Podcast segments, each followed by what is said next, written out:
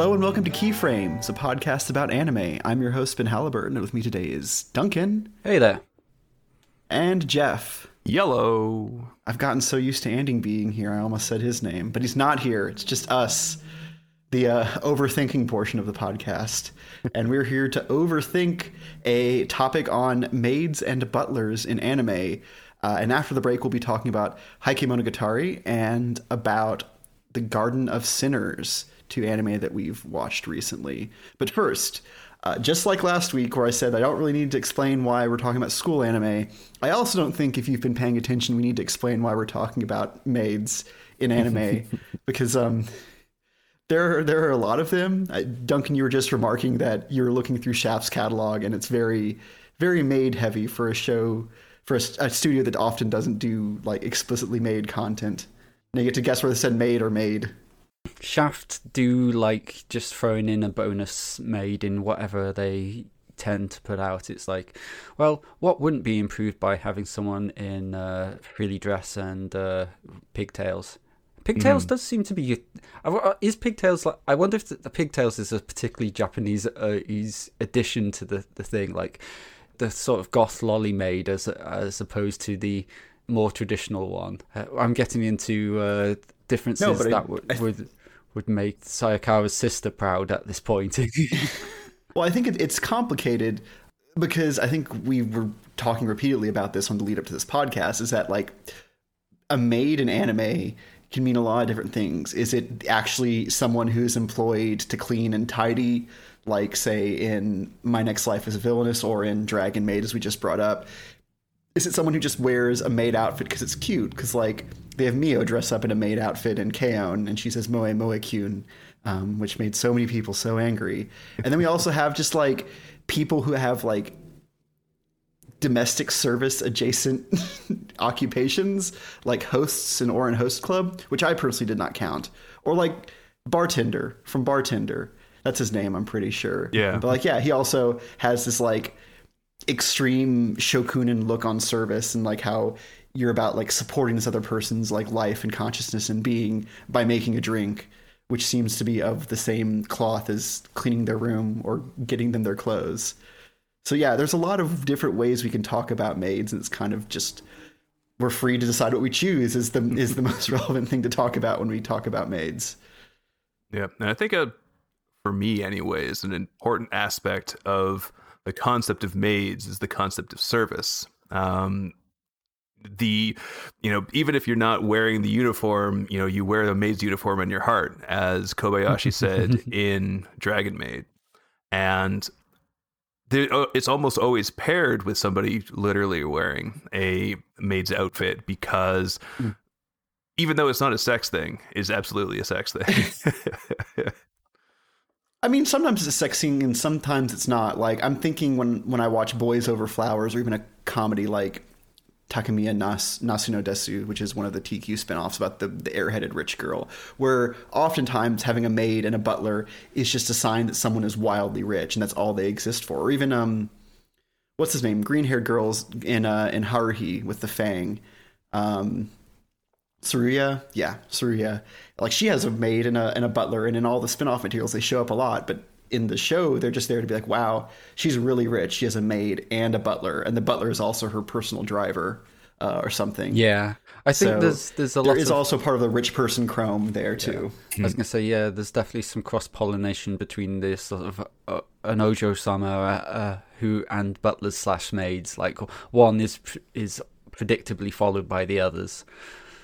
And I think it also touches on a appreciation for nobility as an inherently virtuous concept, which is something that has kind of gone away in Western media, especially. Like, and when it does come up, mm. it's somebody from the House of Lords explicitly trying to make people have an affection for the aristocracy, aka, you know, also known as Downton Abbey, which I think does not have the same sinister context in anime and if you have you know a you know if you have an appreciation for you know occidental tastes I don't know. Is that word even good? Should we should I stop saying Occidental and start saying I, I, Western? I, I, think Occidental is Occidental is kind of old fashioned. It'll come back eventually, I'm sure. But uh, but for now, yes, let's stick with Western. Yeah, or Anglophone, even if you want to if you want yeah. to be like more the, precise. The trappings of European nobility, of big mm-hmm. mansions mm. and butlers who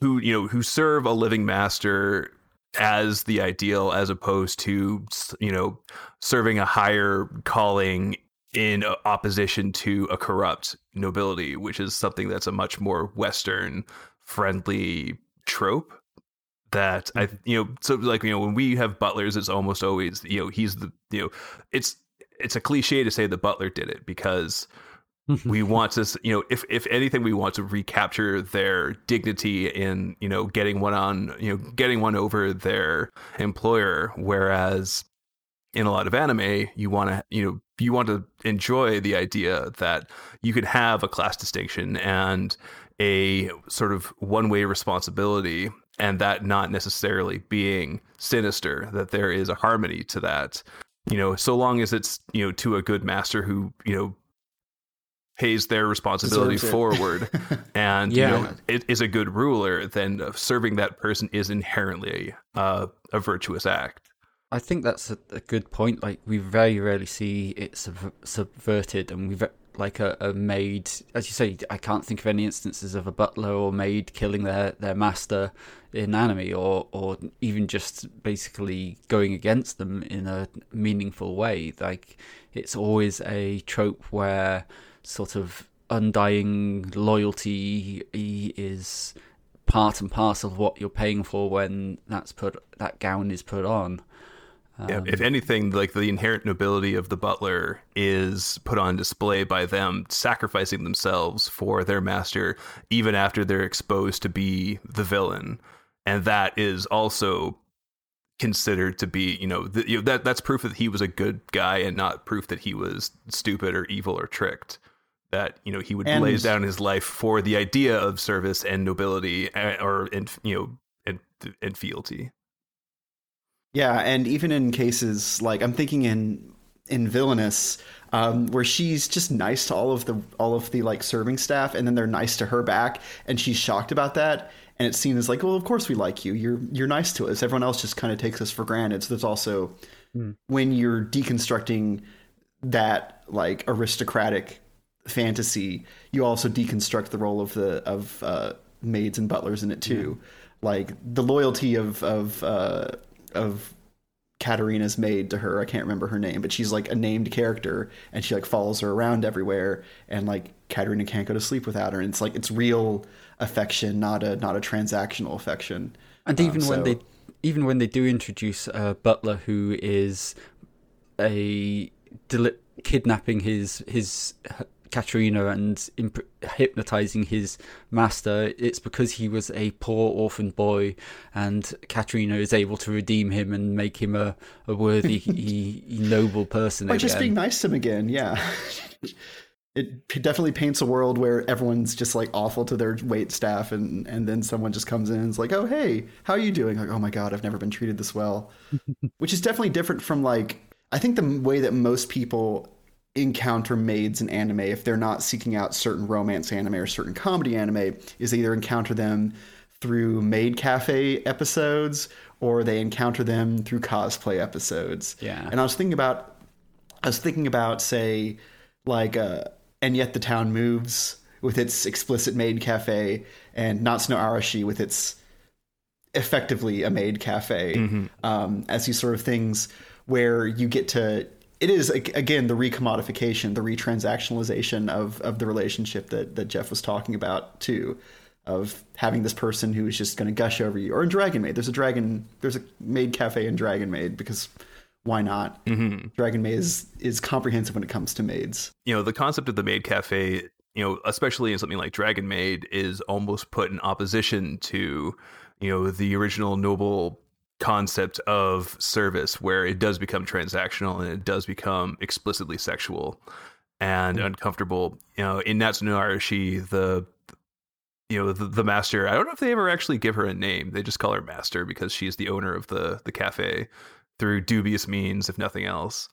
uh, who is you know explicitly dressing all the ghost girls up as maids or in other costumes to attract uh, to attract business and also to attract men that she can then sort of like catch the runoff is her explicitly stated plan several times.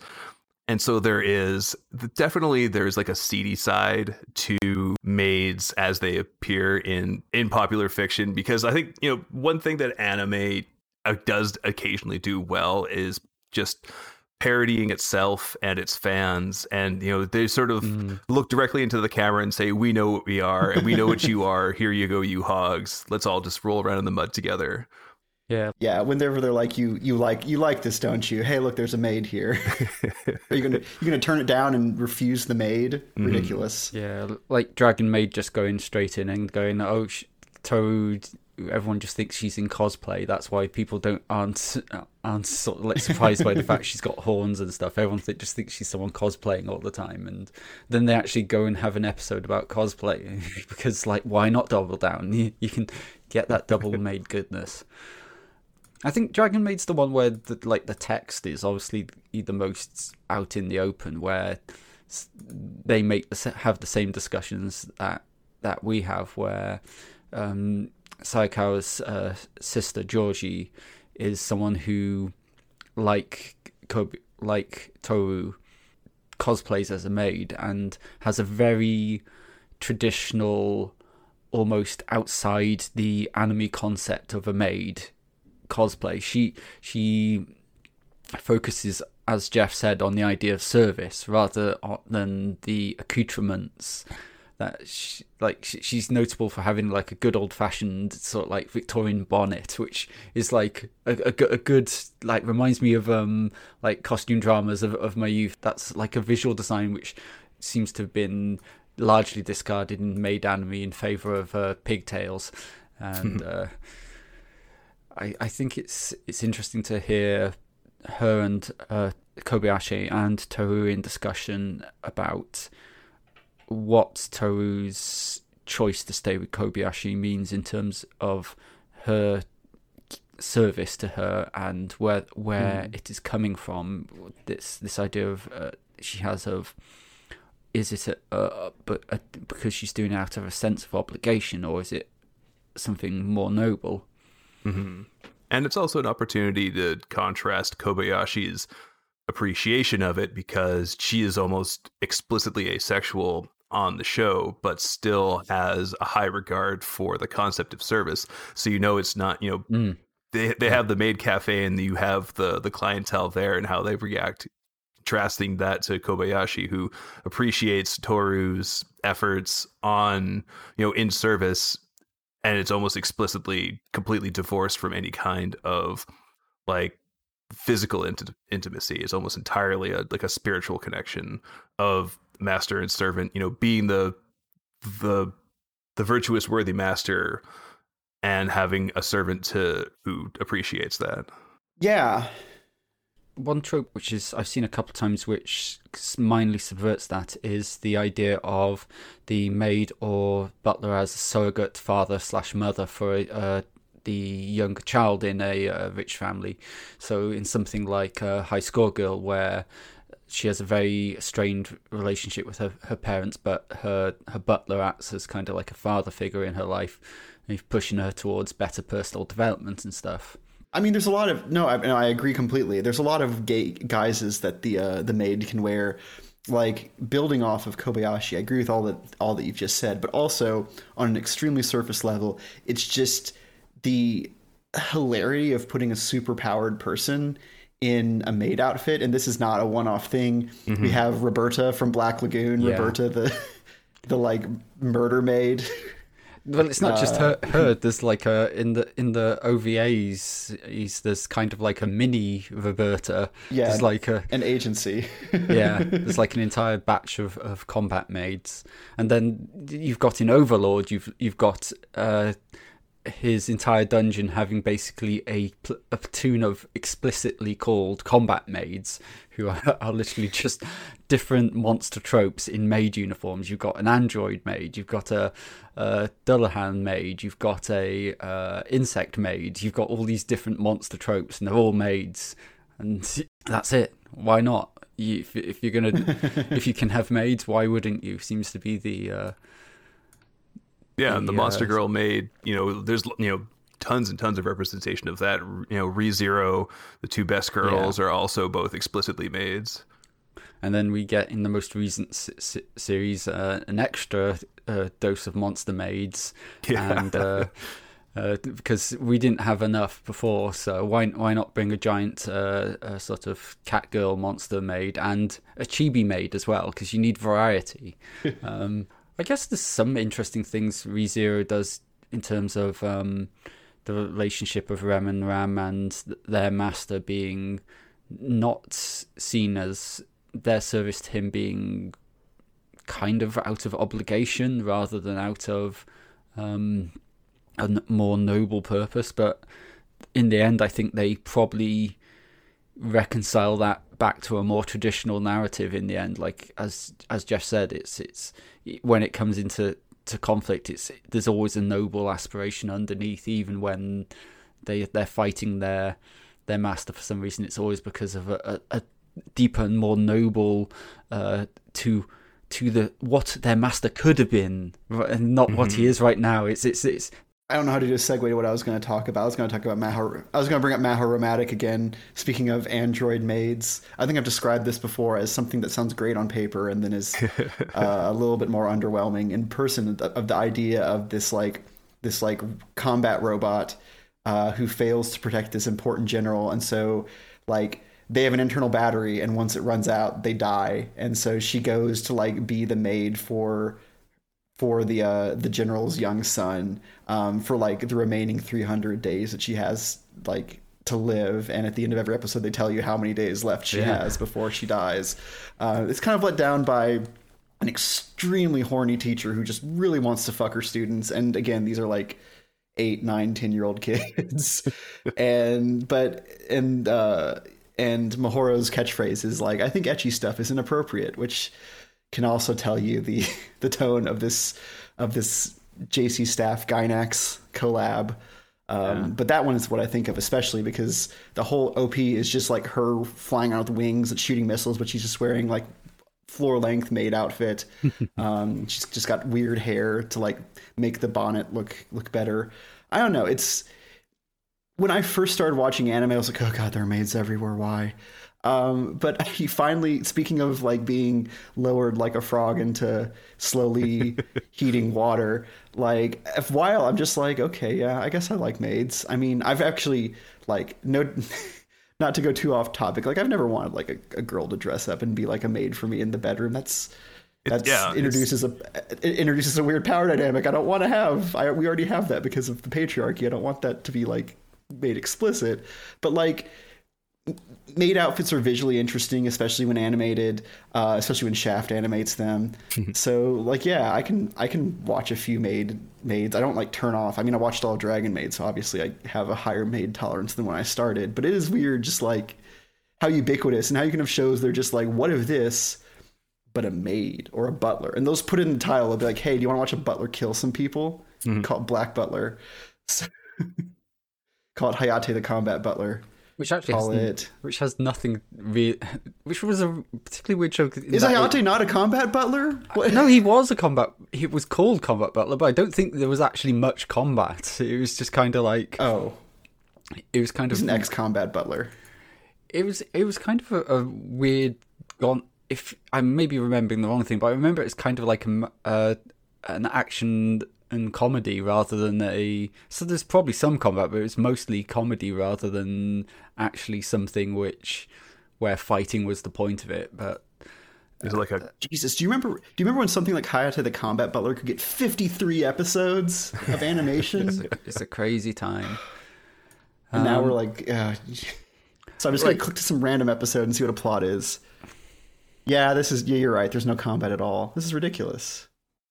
You were Is it like a suburban commando situation where like he was an ultimate badass in the past and then becomes a caregiver and the No, that's know, Full his- Metal his- Panic, his- Jeff. oh okay. Never mind. Essentially. That's that's basically what he becomes. He becomes uh it's not explicitly a butler but he, he it's like that, that's that's i suppose something we should get to, get onto very quickly which is but, butler and maid adjacent shows where the the Oh, you're concept gonna of force it, aren't you? oh hell yeah uh, where someone He's a fated butler, by the way, according to the Wikipedia article. a fate as opposed to a butler from fate which there probably are a few there in that series absolutely Fate, stay, fate, stay my butler, please. I can't defend myself.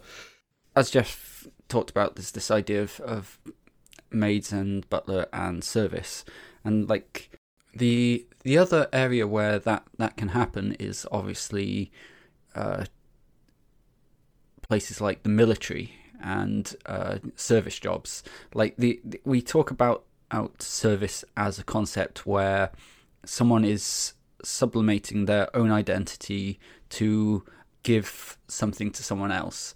So you may have previously heard heard me going on at length about how I thought uh, Spirited Away was kind of defined by how Sen's identity is created by her accepting that role within the bathhouse as someone servicing other other people, being this.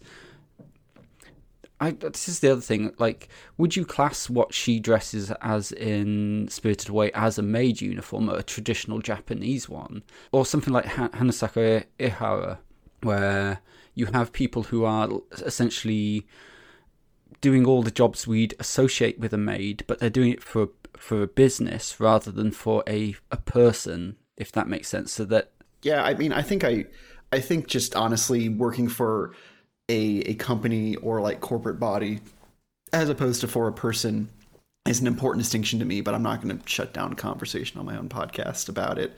I do think Hanasaku Iroha is a good example because she does have to, her improving as a person is her learning a more maid like mentality, a, bo- a more like service oriented mentality. Um, I guess that's the same in Spirited Away too. That that uh, Chihiro also has to like grow grow up and learn to take care of others, and that's like those are the worthy parts of herself that she needs to she needs to foster. Um, but she's not wearing a frilly headband, and she's not wearing an apron, or not often wearing an apron. So I I just can't allow it on my end, at least.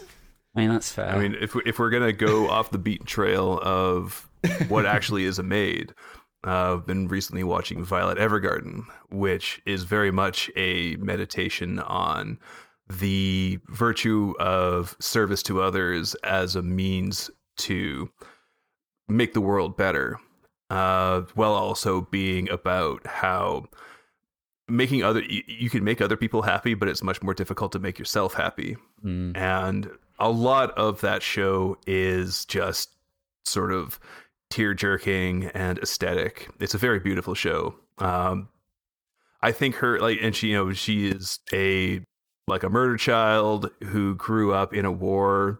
You know, it's very similar to Mahoromatic, where after the war, her her commanding officer is missing, assumed dead. Her, both of her arms have been amputated because of wounds she sustained in battle, and now she's looking to start a new life. She's given two prosthetic arms, which allow her to do her work as a essentially a typist slash uh like there's the this concept of like the auto doll who will write a letter for you but will also help you to translate your feelings um in a way that you're not able to yourself. I guess it's sort of like plays on ideas of like I don't Ben will probably completely and utterly destroy me here, but like the idea Hey. of the idea of scribes and like the, the way that that at least someone like me looks at the the, the way medieval societies were worked in where you had someone who if you wanted something written down so it could be transmitted to someone else you'd go talk to that person and they would use their knowledge and their experience to take what you wanted to say and put it in a way that the other person would understand But you remembered something I said way back when. Yeah, no. Uh, they it, it was it's a weird thing that flips at the end of the Middle Ages that verbal testimony is seen as more reliable because you can't you can't fake someone saying something. I mean, you can now because we live in the darkest timeline, but up until this point, a few years ago, like if someone said something that was them saying it, well, anyone can forge a, a letter and a signature. Um, but as the power of of writing as external memory became more valued, it became seen as more reliable than someone's internal brain based memory. So yeah, no, I agree completely. And somewhat, I think it's a good observation. And that's also an explicit thing in Violet Evergarden that translating your memories and your thoughts and your feelings onto paper helps you make it more real and easier to communicate to somebody. And it's also a show about how, you know, she, you know, she's a super soldier who then becomes a super soldier of the heart for everybody and uh, but she can't make herself happy. You know, she has these metal arms that she can, you know, she can touch other people, but she can't feel anything herself. And so it's also about sort of the the limitations of a purely service oriented lifestyle, and that at some point you do need to do something for yourself, but that it's it, that it's much easier to make other people happy than it is to make yourself happy, and that you know it envisions a better world where if everybody had this same mentality, then everybody could be happy. But it's you know that is also bumps up against the the the harsh reality of politics and violence and cycles of revenge and things like that. Yeah, it's it's been a, long time since I watched Violet Evergarden, and my personal aesthetic taste found it too too shiny, too too perfected.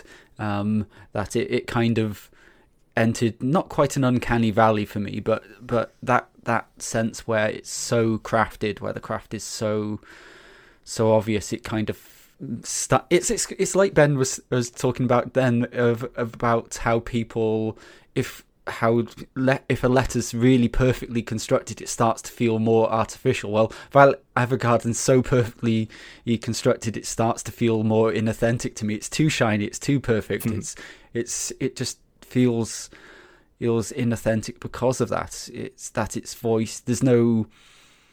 It's someone's voice put in a very about these concepts you talk about, Jeff. Put in such a shiny and well-rounded form that any real hit that emotion would give me is gone.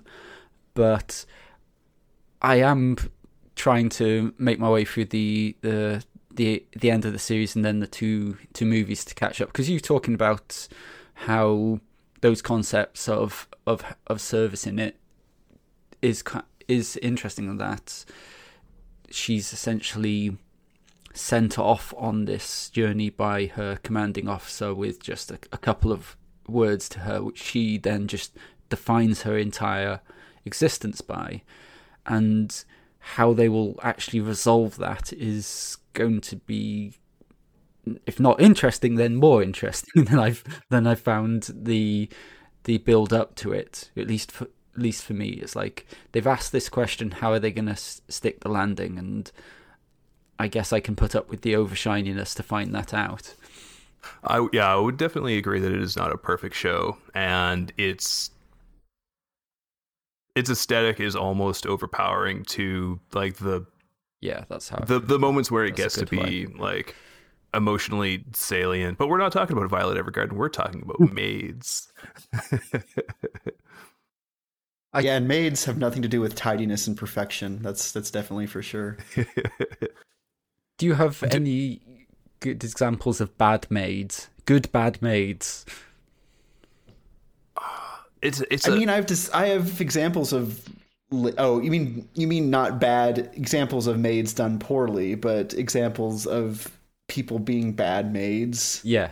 So lazy, slovenly. Uh, well, like the the, the, the Dojiko maid is almost itself a subgenre yeah. of the maid of somebody who really badly wants to to be of service but then just fucks it up and that itself is you know a type of moe i suppose i was going to say that this comes up in Sayonara Zetsubou Sensei but i actually think it's Kitsuchiri is a is she's a she's a Dojiko nurse, and the joke is she's like, "Oops, injected you full of air." Tee and she has like the head, like the fist on her head, and the tongue stuck out. Uh, Uh, I should rewatch Sayonara Zetsubou Sensei. Well, it's coming out on Blu-ray finally, so I Yeah. will. Maybe we can do a tween on it. Hell yeah. Uh, But, well, uh, that's that's but no, something I I'd never thought I'd hear, and and, and but but is happening. Like he keeps. That, I mean, it's this is third time's a charm, I guess, over like a decade's time. So. yeah.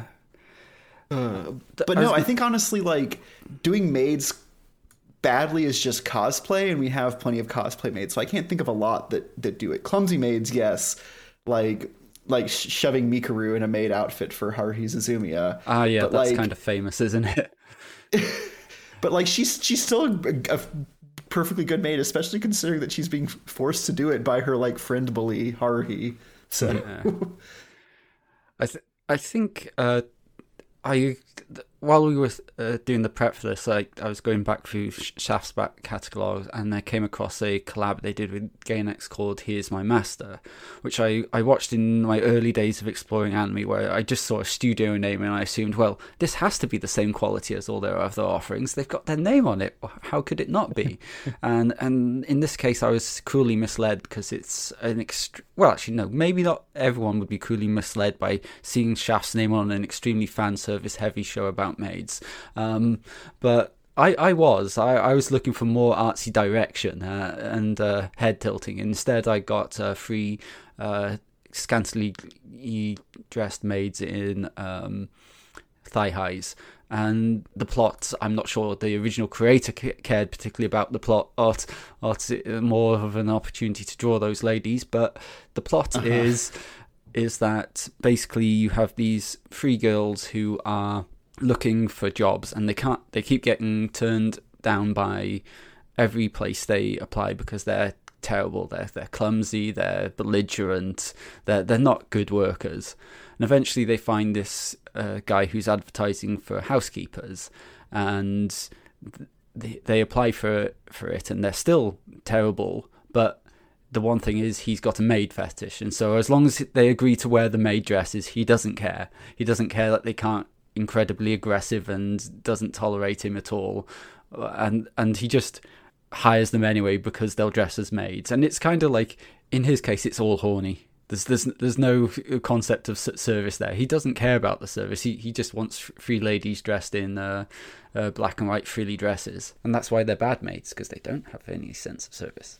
hmm Yeah. Um, I, I can't believe I'm I'm drawing a blank. Surely I've watched anime with a bad maid, but I just keep coming back to just like random maid shit, like like uh that one girl's outfit in Show by Rock and stuff. But that's not the same thing. I mean, I Mhm. I, I I also have my perennial problematic fave. Uh, Maria Holic and uh, Matsurika from who whose name I can just recall, and she, her role is to be basically the stone-faced voice of scorn on both the main protagonist and the main antagonist, and just completely and utterly dress both of them down in every single scene in the harshest and most most utterly contemptuous uh, words possible.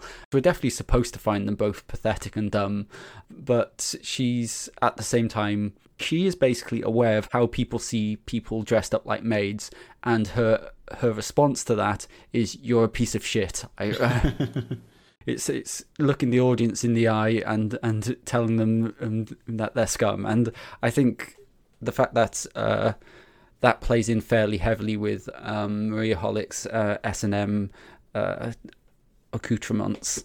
I was gonna say them looking whenever that happens, it is 100% an S and M thing. It has nothing to do with any actual like real moral judgment. It's just some people like to be called scum, so that's what this one is for. Called trash. Yeah. Yeah, I guess that's the Rem and Ram. One of them's one of them's angry, the other's happy and clueless, and uh, so you get you get both types with an identical look in ReZero. So Yeah. it's, it's double the maid, double the value. Yeah, you get yeah your buffet. your hot and cold ogres plus maids. What's not to love? I, th- I think the other thing is we've mostly talked about maids here. We haven't really talked that much about butlers. And do you think there's? Do you think that's just a well patriarchy?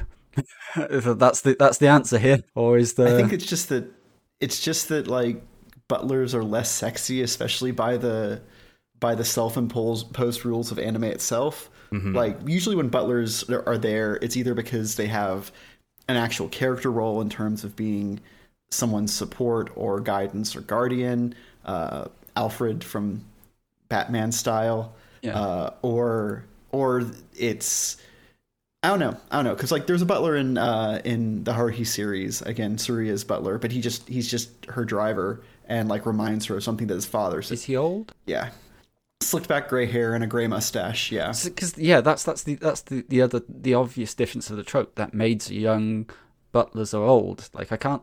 The other thing is I can't think of many old maids. Literally and, and Oh, dear. metaphorically, um, there's no old maids. Um, They're all 26. indeed, and just on the wrong side of a Christmas cake. Whereas with butlers, like most of the examples are exactly as Ben said, it, grey hair, slicked back, moustache, perfectly coiffured, and like this stern older figure in someone's life, whether that's as a, as a surrogate father or as just like someone to constrain their hijinks and to keep them in in check. Mm-hmm.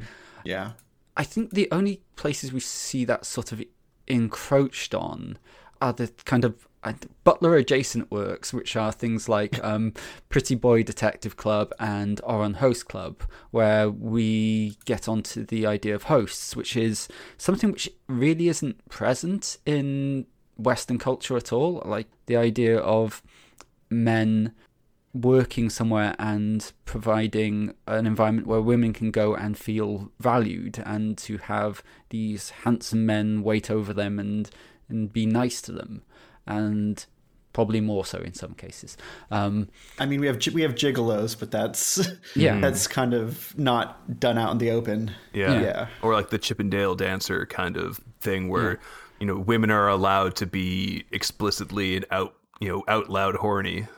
Mm. Whereas I, I don't get the sense that hosts are that. Like that doesn't seem to be what it's about in the whole, though certainly in some cases. I, I, I do think if you said what's the male equivalent of a, a maid, maid cafe, you would say a host club. Oh, that's true. Yeah. And so I think things like Pretty Boy Detective Club and Ouran, where we see these men basically trying to make women happy by doing thing acts of service to them. There's it's obviously more transactional. Mm-hmm. As as Ben pointed out earlier, there's this difference between the maid cafe and the, the live at home homemade. And hosts are almost always is presented as a more transactional thing with ulterior motives. Ouran's notable because every person there is in the host club for th- they like the other hosts. They, it's part. It's basically their social group, and they are there for their own gratification rather than th- that of their clients. And Mm. The introduction of um, it's- it is Harry. I'm not m- f- f- remembering the name wrong, am I? Sh- She is. No, yeah, she's no. It's a nom. I mean, it, it. Yeah, it's an it's a common name. It's Haruhi. Yes. Yeah, it's, it's just because like there's in anime there's one Harry to rule them all. Yeah, you don't have to be the first person to to ha- character to have that name, but you have to be the most famous one if you want to use it. And so Harry in Ouran is her introduction to this this host club is immediately bringing in a perspective of, of the people who they have notionally been serving, where they have until that point been basically just doing what pleases them. She brings in this idea that by understanding and helping others, they can actually discover sides of themselves as well by sublimating your own desire slash will to what they may want and it's i think there's maybe i don't know is that is the is that something which maybe in this 21st century is not the worst thing to suggest to people that self gratification is not the be all and end all of of of how you should seek to improve yourself that self growth can be found in others not just within you yourself like i don't think that's a terrible thing No, I think it's very funny coming for anime of all places, but Mm-hmm. uh, but yes, I, I I don't really bristle against that sort of message at all. Cool. Yeah. well, with that as the did we end on that- a wholesome note with our maids I mean, we end, we ended on a note that people can actually say as a note, so I, I'm That's just going to take it where I can get it. Uh, but yes, okay, let's take uh, let's wrap it up there. Uh, you'll be hearing more about maids, at least, if not butlers, because we're an anime podcast. But for now, let's go ahead and move on after the break to talking about Heike Monogatari and talking about Garden of Sinners. The Garden of Sinners. Don't want to pull a Tom.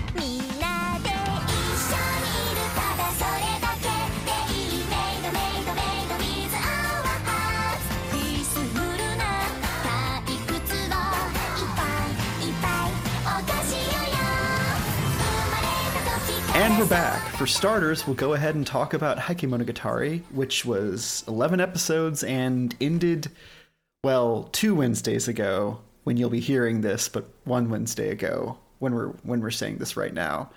Um, I was a big fan of this anime from the beginning. I like I like historical epics. I like adaptation issues. I like transformative adaptations, which we'll probably be talking a little bit about how much how much of this is a story about uh, the Taira and how much of this is a story about Kyoto Animation um, or just the people that she's known. Uh, the director Naoko Yamada. Um, yeah, I've I enjoyed this all the way through. I heard people complain about the translation. Fair enough. Obviously, someone on the staff doesn't have a great command of of antiquarian Japanese. I heard people complain about the huge cast list. Um, I just don't have that problem, so I can't sympathize with it. Um, which is always great to hear someone say. Rip to you, but I'm different. I mean, it's it sucks. It sucks that like you read Wolf Hall and there's like eight different people named Thomas, and they just expect you to tell them apart based on like what role they're performing in each scene. And it's a real shame that everyone in the Taira clan decided to like have their name be something Mori, and you just just got to hack it. But uh, but no, I. So we went from uh went from the the first offenses of the Heike in the first episode where they had thugs on the streets abusing people and trying to like corral public opinion to support them as the new powerful family adjacent to the emperor and the show ends uh, with Dan no Ura the the infamous battle uh, where the uh, Heike, the Taira, were completely wiped out. Um, legend says that so many jumped in the water that they became crabs, and that's why the crabs in that uh, in uh, that area of Japan have a specific pattern on the back of their shells that looks a lot like the uh, the Taira coat of arms. Um, and we can then get a talk with uh, with uh, Tokuko, uh, which the Wikipedia misidentified as Shokuko, which was really hard when I was trying to double check that I understood the plot of the previous episode. Um, talking about the pain of loss, the acceptance of the temporariness of things, the idea that if you come up from the bottom of misfortune, if you fall from the top of fortune, these things are all the same. And then we end with a fragmented reading of the opening passages of uh, the Tale of the Heike. And yeah, I. I I'll talk more broadly later, but I want to hear what Duncan thought because I I just adored this. Um, it's exactly what I hoped it would be, and I'm glad that I got to be there for it. I'm always in favor of transformative adaptations. I think you can't take one media to another and directly bring the qualities that make it great in one to the other. You have to find new qualities and enhance and subtly shape it so that you the core message, the core concerns are maintained. And I, I hope that that's true f- of Heike because I think the show is a beautiful meditation on love and loss is such a cliche e, e, te, phrase, but truly like how people come into your life and how people leave your life and how you build connections and those connections are inevitably going to go. Yeah, yeah, no, I I think it's interesting because found family is so popular these days, and I think one of the interesting things about Heike Monogatari is it's about finding a family and then losing it by pieces.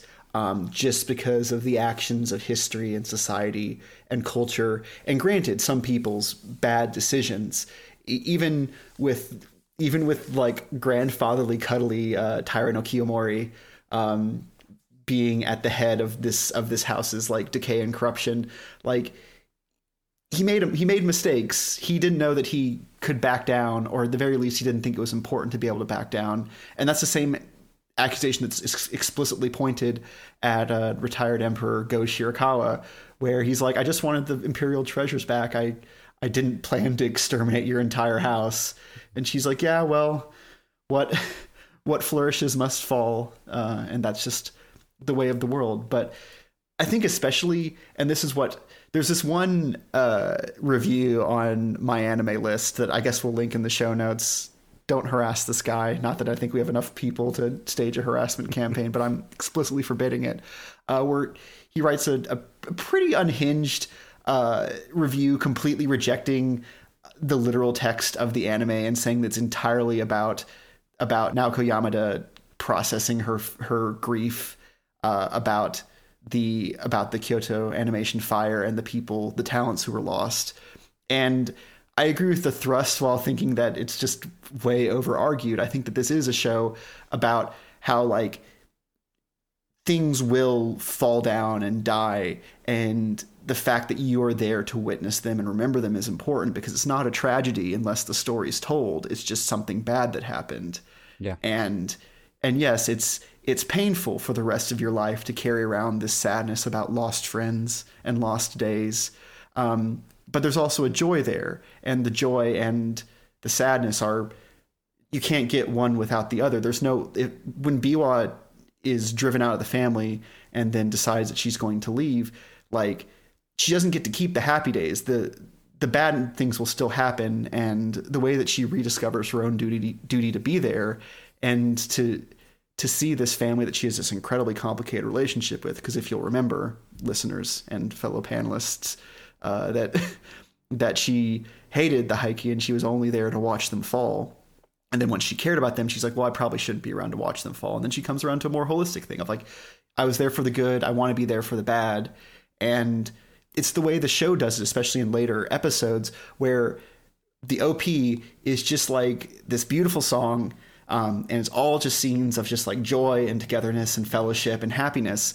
And then you cut to the show itself, and it's just bad things happening. And I was thinking as I was preaching the final episodes, the final moments of the, of the anime, that like we don't actually see that much of the golden times there. But the fact that it's always there in the opening before you watch whatever his whatever tragedy is transpiring for this this 12th century family, um, it does make it feel like like the better times are always there as kind of a shadow or just kind of an, an echo um, that makes it compelling to to watch such awful things to watch a grandmother and her grandson drown in a in an ocean uh, and all these other things. I don't know. I know I'm rambling, No, but I, I found I- it very moving. Even even just the final scene of them rewinding the tape so that the flowers go back up onto the tree branch. I think that's beautiful. It makes me feel choked up um, because that is the the Buddhist med- messaging. There is so you can't put the blossoms back on the tree. It's there and it's gone, and you can either deny nature, you can deny that facet of nature, or you can accept it. And one of those is a lot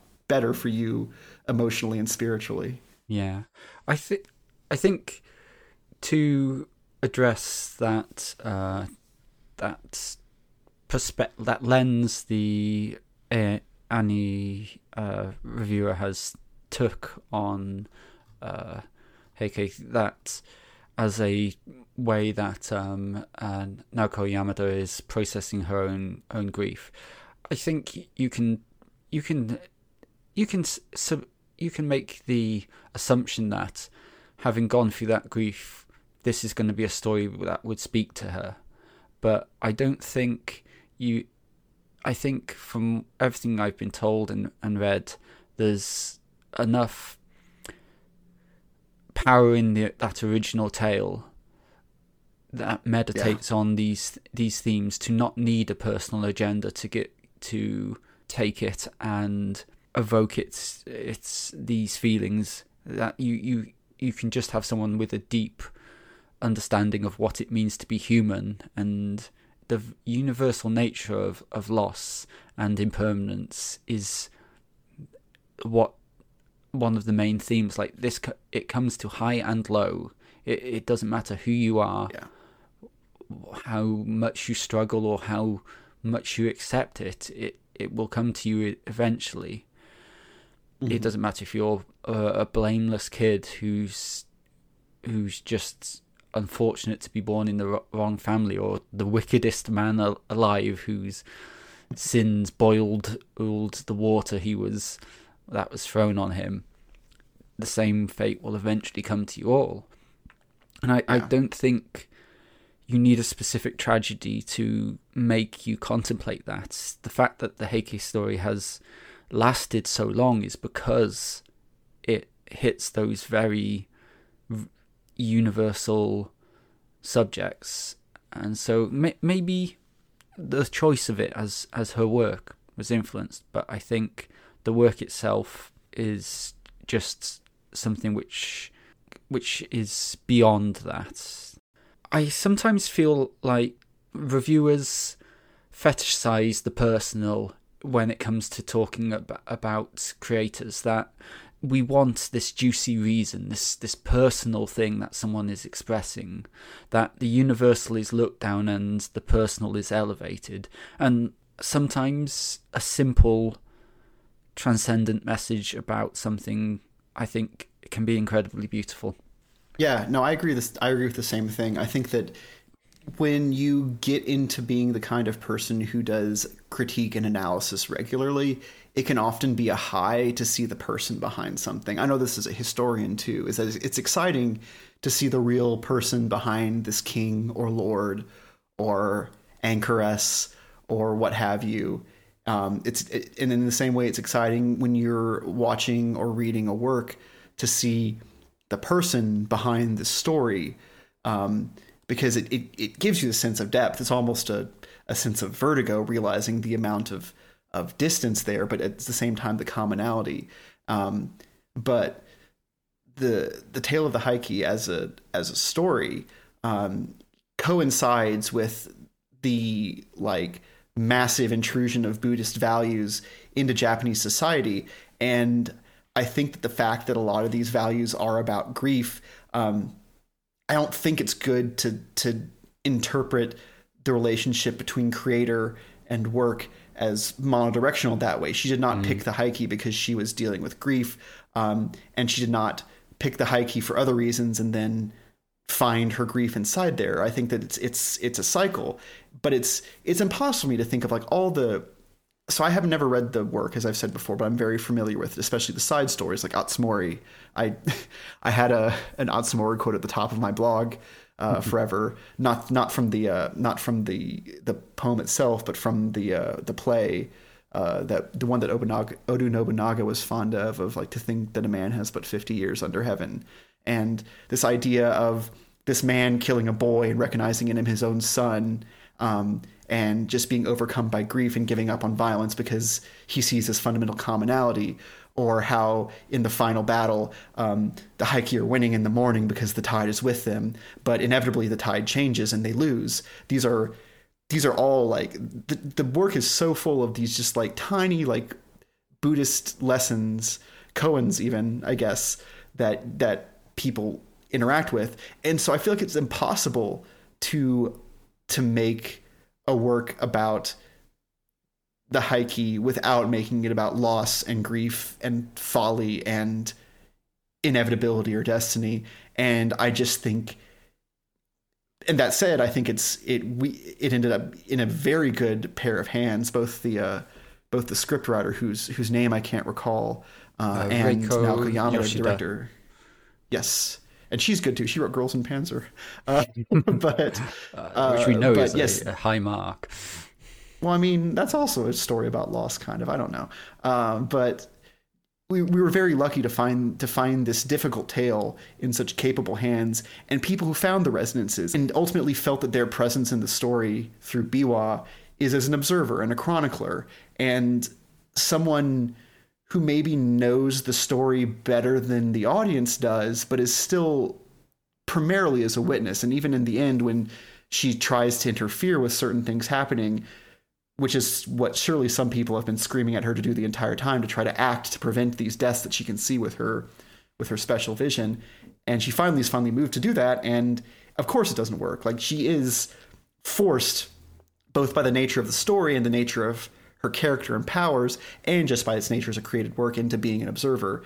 And so I think that that passivity, that forced passivity for Biwa, and the hope that she can just outlast and see something that will make her look forward to the next day, is is resonant. I don't know. I love it. I could talk forever. I could just chase myself in, in lit crit circles about about this sort of thing.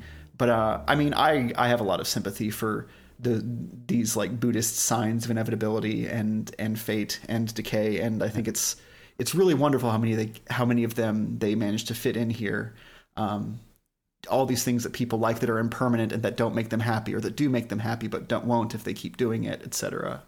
Obviously, because it's a Science Saru uh, venture, it is beautiful to look at. Like there's some very stunning images in in throughout the series, and in that f- final episode, like a couple stood out to me, like um, when Tokuko uh, falls into the water, her sort of many layers of clothing like falling from her as she she sinks, like shedding shedding these rolls as she goes down into the water. Like that was that was beautiful. And then the the the last thing I will say is I you've you've previously mentioned that some people have problems telling the cast apart and I will I will say that in my view, Science Saru does a, a, great job of coming up with a lot of really characterful faces. Like I love Go Shirakawa's face, for, for instance. Like he's just got this great like sullen old man face. Like he's he's he's constantly he's got these eyebrows which are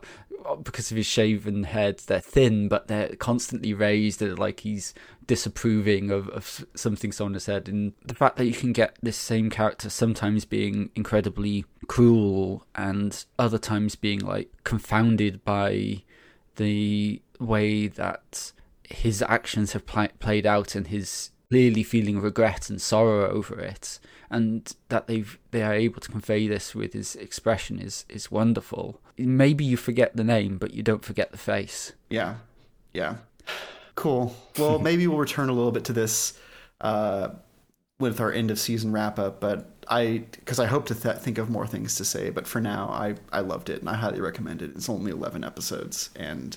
Yeah, you'll ha- probably have to if you're not someone who's dealt with large casts of characters, you may have to watch it with the Wikipedia list of characters open. Um, but maybe you won't. I do think that the characterization is great. There are a lot of people in this in the same I think that even look fairly alike, but you tend to tell them apart because they have you get a sense of who the people are because it's about the people. That's a lot of what a lot of the character writing is. It's adding characterization and humanity to to these characters um, that exist in this epic otherwise. Yeah, I think uh, the the one one thing I I perhaps most enjoyed over in terms of her character's development over the series is uh, who we see from this go from this bratty kid to this this adult who has who along with Biwa and Tokaho has seen the rest of his family just t- taken from him one by one, some by their own many of them by their own choice, both his father and one of his and multiple of his brothers choosing to take their own lives and and who is finds all the brashness of his his youth which wants to find him slowly sort of worn down. And like yeah when you can do that sort of character work you're you've got some really talented people Plus, he has a he has a proper uh, badly grown mu- mustache, which which always amuses me. Proper bad teenage uh, facial hair, where it's it's not quite grown out, and it's just this wispy thing on his lip, and so I really appreciate that as as a character thing. And yeah, Sukemori is a character I really grew to appreciate. Last time we talked about the show, I worried that when uh, Shigemori left, we'd lose some of the sympath- sympathy we had from the Heike because he was such a virtuous character. But I think, it, despite that, we've kind of come to, to emphasize with them from their flaws, not just from their virtues. And I think that is part of the lesson it, it's trying to show that you can't just remember the good in the people in your life because it's their their flaws which characterize them and which you learn from it as much as as their virtue. Yeah, that's that's it. I'm done. No, no, I no, I agree, and I think it's it's especially just as one more note about Sukemori is that when he talks with Biwa and she's like, "Yeah, I'm going to tell the story of all of you. Your pro- your first appearance will probably be the incident with the regent." Yeah. and he's like, "Oh God, is that really is that really my role in the story?" And she's like, "Well, there's lots of role. It's it's it's, it's a wonderful sort of looking back. I always enjoy sort of a backward looking final episode, and that one this one really is about even the final thing when they're showing the few characters who've survived this this maelstrom of of death.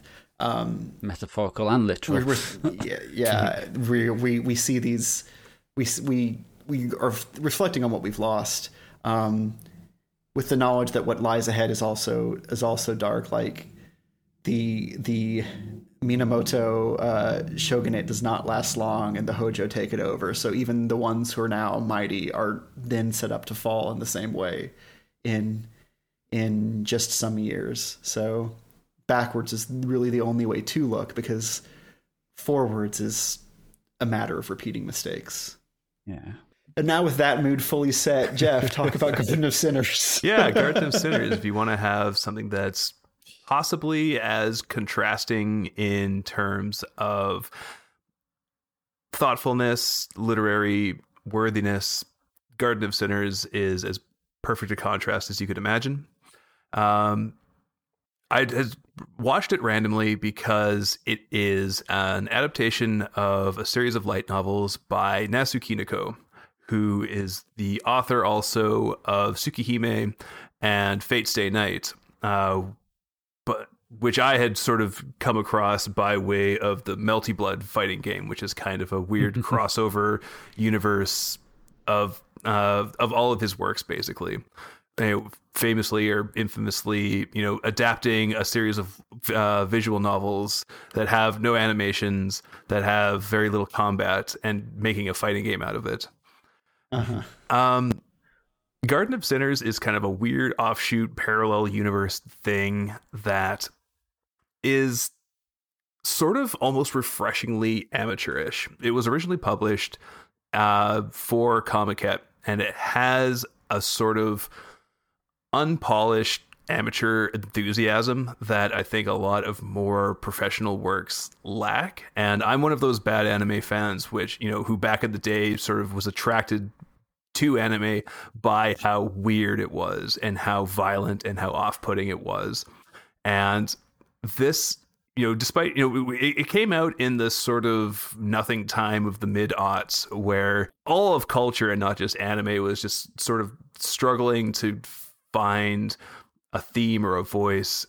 And Garden of Sinners is a very strange story about a girl who hunts ghosts and is also has multiple personalities and has magical eyes that give her the power of death perception, which I am 100% convinced was a pun before it was ever a thought out concept. And I don't, they never really like land on a satisfying idea of what it even means in over the period, you know, over the course of 11 OVAs.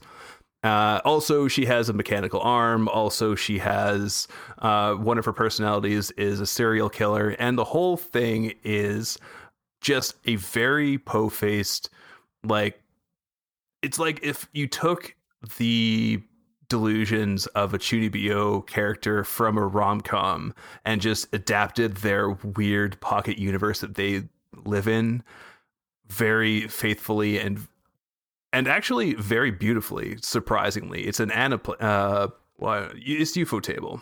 Uh, who do very good work. Like the the amount of money being spent and the amount of effort being put in seems to ramp up dramatically as the the series of movies comes out, and the the action is entertaining. The content is bizarre. You know, frequently have like whole 45 minute OVAs of characters just sort of, you know, people in, uh, you know, a, a here for unforetold third personality talking about the nature of the universe in terms of like the Tai Ching that were never really touched upon, but actually they were you know foundational elements through all of the philosophy of the show and it's it's, it's a very strange but for some reason very entertaining series. I don't know if I would recommend it to anybody, but like if you if you give me a show that is like overly talky and has a scary anime girlfriend and some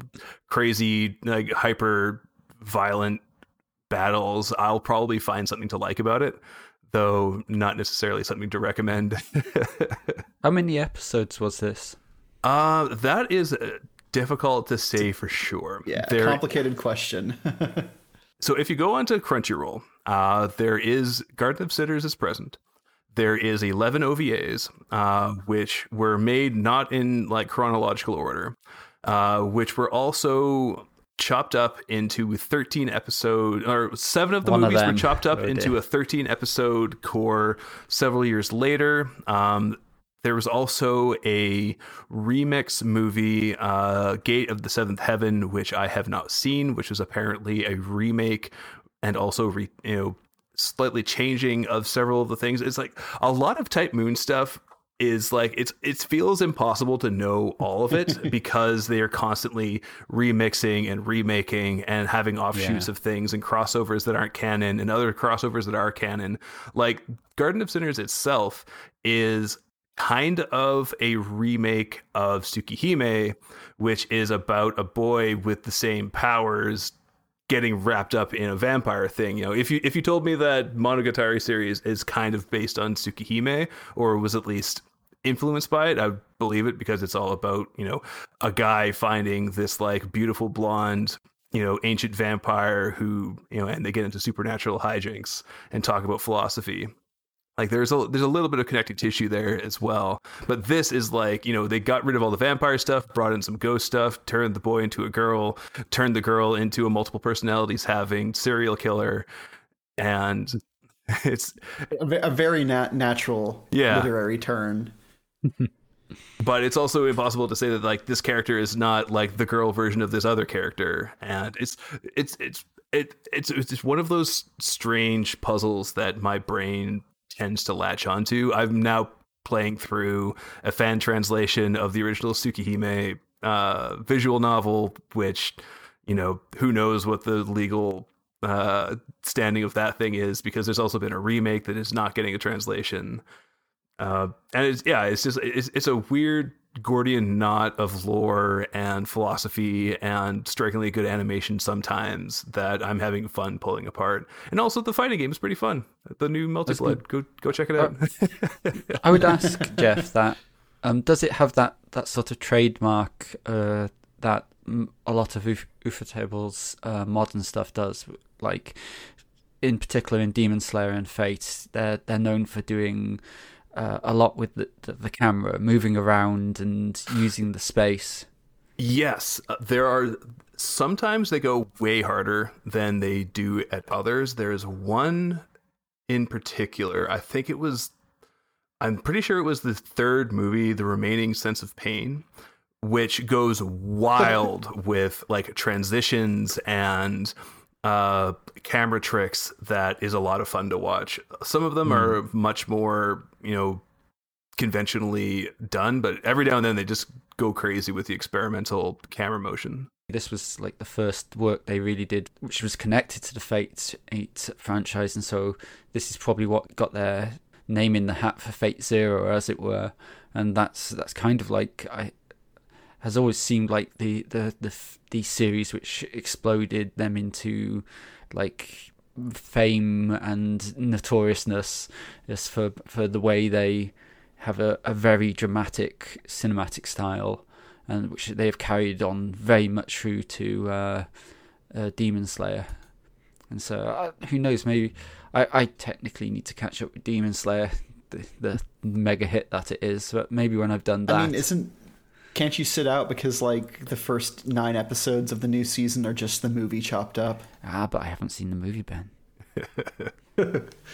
Well, that's unfortunate. Yeah, so I probably need. I uh, that's the other decision I have to make with these things which are chopped up. This is the same decision Jeff's been dealing with. How do I accept the chopped up version? Do I look and try and find the original version, which is told as a whole? It's like, is it better to to have it as the author intended, or is with this kind of work can it be chopped up fairly easily? I mean, E-Virus just posted a thing on Karma Burn about how how the episode episodic version is pretty boring and ru- ruins a lot of the charms of the of the movie. So Yeah, and I, I would say my my personal philosophy is that release order is the canon order, no matter what. Because even if something is a prequel, it will always be informed by the earlier work, and people working on it will have learned things about the characters, you know, the VAs, you know, the directors Yeah. from their previous work, and that is the best way to to consume something like this, even with the confusing uh, release patterns of like Comiket, you know, dojins that then get professionalized and re-released and remade and remixed and everything else like that.